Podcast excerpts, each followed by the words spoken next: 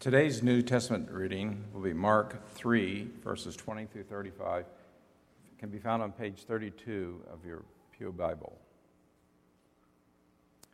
And the crowd came together so that when they could not even eat, when his family heard it, they went out to restrain him, for people were saying, He has gone out of his mind. And the scribes who came down from Jerusalem said, He is Beelzebul and by the ruler of the demons he cast out demons. And he called them to him and spoke to them in parables. How can Satan cast out Satan? If a kingdom is divided against itself, the kingdom cannot stand. And if a house is divided against itself, that house will not be able to stand. And if Satan has risen up against himself and is divided, he cannot stand, but his end has come. But no one can enter a strong man's house and plunder his property without first tying up the strong man. Then indeed the house can be plundered. Truly I tell you, people will be forgiven for their sins and whatever blasphemies they utter. But whoever blasphemies against the Holy Spirit can never be, have forgiveness, but is guilty of an eternal sin. For they had said, He is an unclean spirit. Then his mother and his brothers came, and standing outside, they sent to him and called him. A crowd was sitting around him, and they said to him, Your mother and brothers and sisters are outside asking for you. And he replied, Who are my mother and my brothers? And looking at those who sat around him, he said, Here are my mother and my brothers. Whoever does the will of God is my, my brother and sister and mother. We're about ready to read one of the most famous stories in the Bible, although we're joining it in the final scene, which is often overlooked. For a long time, the dominant reading in the Western church of the Adam and Eve story was that human nature was fundamentally changed by what Adam and Eve did one fatal afternoon in the garden, and that this change was in turn transmitted to their descendants forever until it reached us. This view was held with particular fervor by the Puritans. But there's always been another interpretation of this passage in, in the church, and one that's risen to the forefront in the past two centuries. According to this interpretation, Genesis 2 and 3 is less about the dawn of human history and more about the human condition in every generation this interpretation makes the passage more personal. No longer is our primary question how does what Adam and Eve did all those centuries ago affect me now and cause me to sin? And is that fair? Instead, we have to ask how is what I do now similar to what Adam and Eve do in Genesis 2 and 3? In other words, we have met Adam and Eve, and they are us. Hear then these words from Genesis 3. Adam and Eve have already eaten of the apple. They heard the sound of the Lord God walking in the garden at the time of the evening breeze. And the man and his wife hid themselves from the presence of the Lord God among the trees of the garden. But the Lord God called to the man and said to him, Where are you? He responded, I heard the sound of you in the garden, and I was afraid, because I was naked and I hid myself. He said, Who told you that you were naked? Have you eaten from the tree of which I commanded you not to eat? The man said, The woman whom you gave to be with me, she gave me fruit from the tree, and I ate. Then the Lord God said to the woman, What is this that you have done? The woman said, The serpent tricked me and I ate. The Lord God said to the serpent, Because you have done this, cursed are you among all animals and among all wild creatures. Upon your belly you shall go, and dust you shall eat all the days of your life. I will put enmity between you and the woman, and between your offspring and hers. He will strike your head, and you will strike his heel. To the woman he said, I will greatly increase your pangs in childbearing. In pain you shall bring forth children. Yet your desire shall be for your husband, and he shall rule over you. And to the man he said, Because you have listened to the voice of your wife, and have eaten of the tree about which I commanded you, you shall not eat of it. Cursed is the ground because of you. In toil you shall eat of it all the days of your life. Thorns and thistles it shall bring forth for you, and you shall eat the plants of the field. By the sweat of your face you shall eat bread, until you return to the ground. For out of it you were taken. You are dust, and to the dust you shall return. The man named his wife Eve, because she was the mother of all living. And the Lord God made garments of skins for the man and for his wife, and clothed them. This is the word of the Lord. Thanks be to God. Let us pray.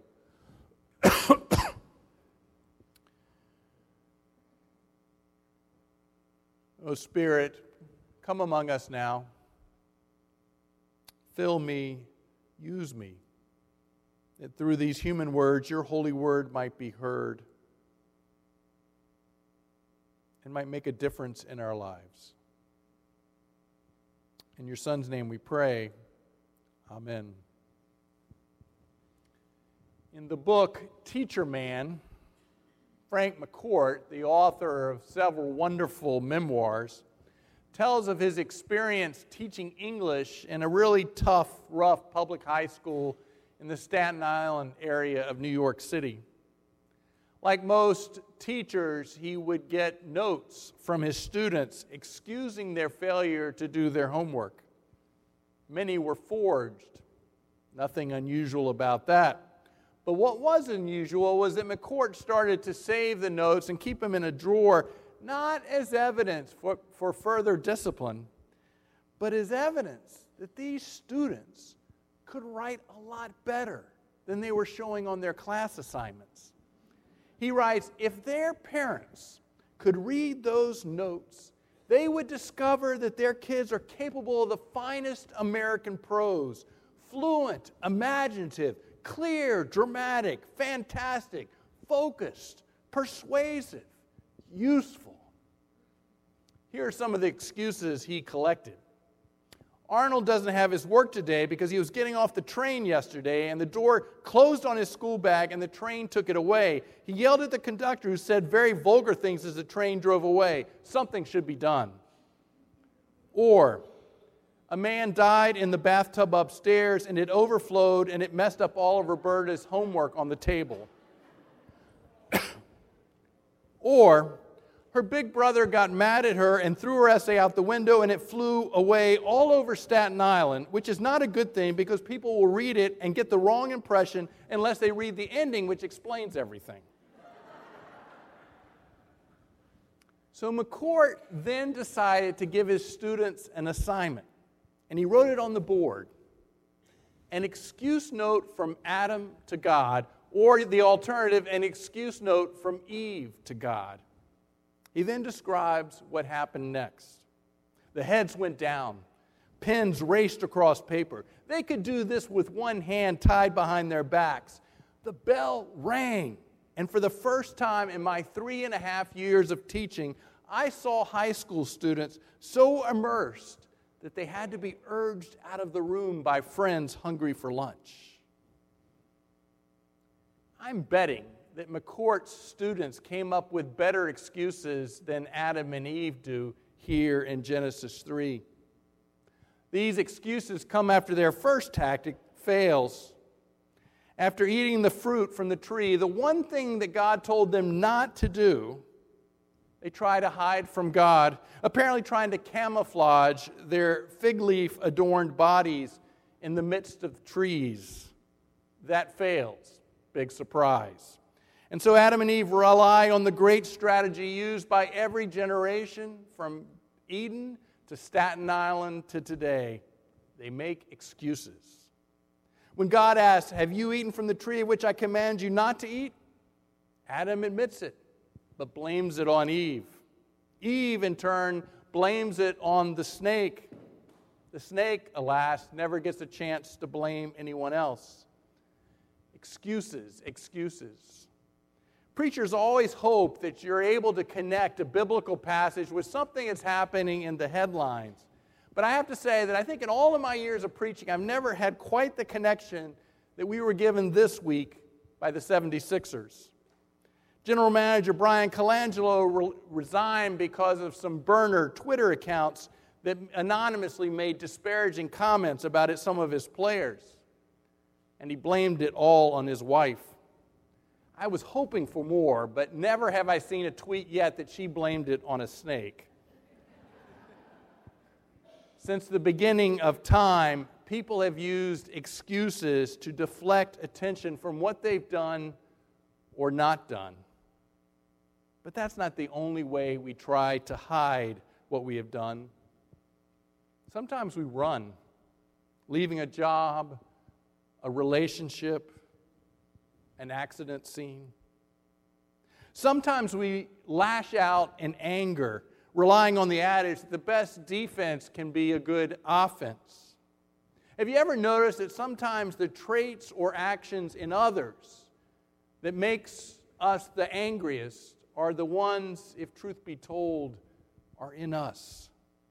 It's as if we decide that as long as we focus on their problems, we don't have to focus on ours. Sometimes we cover it up, hoping that no one will discover what we have done, or at least not discover who is to blame. Politicians make payments to cover up affairs. Companies like Volkswagen come up with secret ways to cheat emission tests.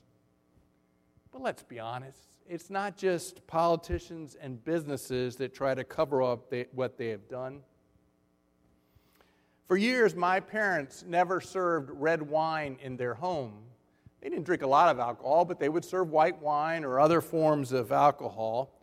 And I never really understood the reason. I assumed it was a matter of taste, but as often happens, at the time of my dad's funeral, stories get told. And I learned the true story. It seemed that years ago, my parents had been doing some spring cleaning a few weeks after a party and they turned cushions in the living room and found this huge red wine stain.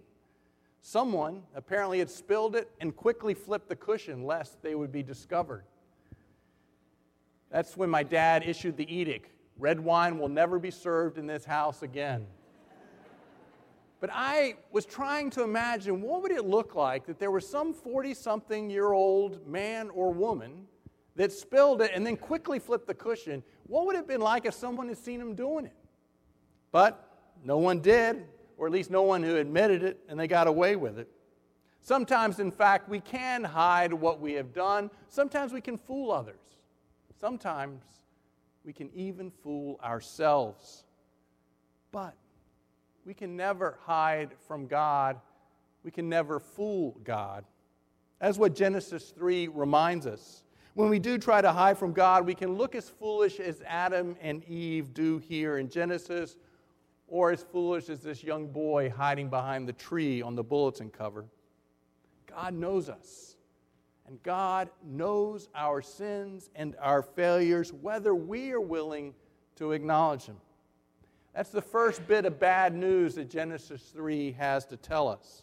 There's also this second bit of bad news and that is our sins do have consequences. When we fail to obey God, when we fail to acknowledge the gifts and limits that God has given us, relationships can be harmed, damaged, broken. Look again at what happens to Adam and Eve after they fail to follow the one commandment that God gave them. They're banished from the garden. There's enmity between them and the rest of creation, whether it's the snake or in tilling the soil. And the relationship between Adam and Eve is damaged. Where before they were partners, now Eve will be subordinate. And let me just add this quick side comment. Please note that the subordination of women to men is shown in here in Genesis 3 as a consequence of sin, not God's original intention as expressed earlier in Genesis 1 and 2. No, the relationship between men and women, Genesis tells us, was intended to exhibit mutuality and equity, and marriage was to be a marriage of helpmates or partners. But back to the main point. As with Adam and Eve, our sins do have consequences.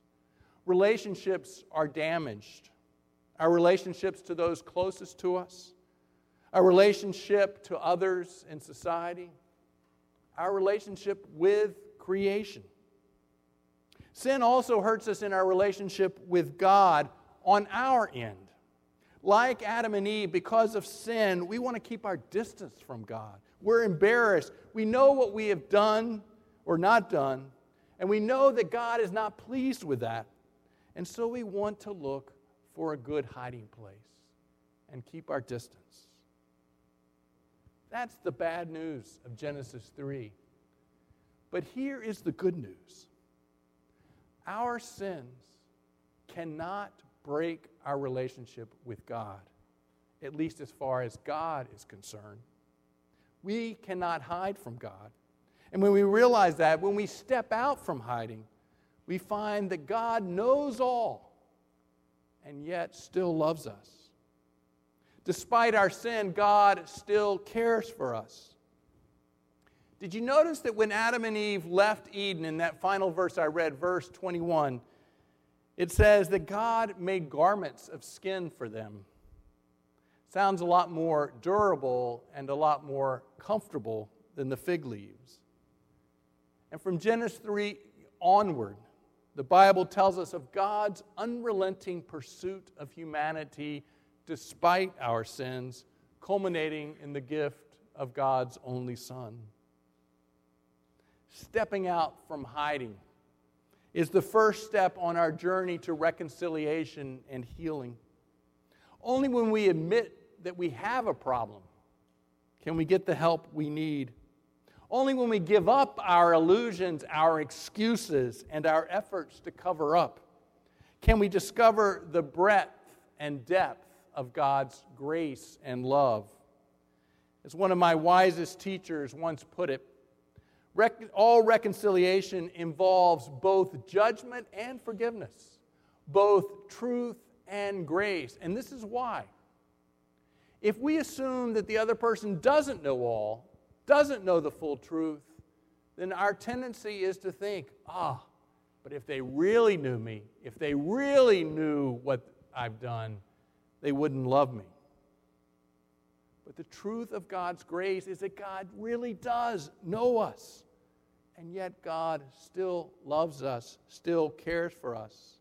God comes to us as God approached Adam and Eve. And in that confrontation and judgment is truth and grace, and therefore healing. Only when we come out from hiding, only when we quit covering up for appearance's sake and admit the truth of what we have done and that we cannot fix it on our own, only then can we be truly healed. To be sure, there are consequences. And as with all healings, there is often pain we have to go through first. But it's the only way the only path to that healing. In the book Carry On Warrior, Glennon Doyle Melton tells the story of her faith journey and discovery of the power of God's love and grace. Her story is in some ways a story of paradise lost. She grew up in a very loving family, a family that went to church every week. But as she grew older, she battled a number of demons that led to addiction and a destructive lifestyle. She writes, I felt like I had a giant hole in my life. And in college, I tried to fill it with booze, drugs, and boys. But no matter how frantically I'd fill myself with whatever was available at night, the sunrise would come.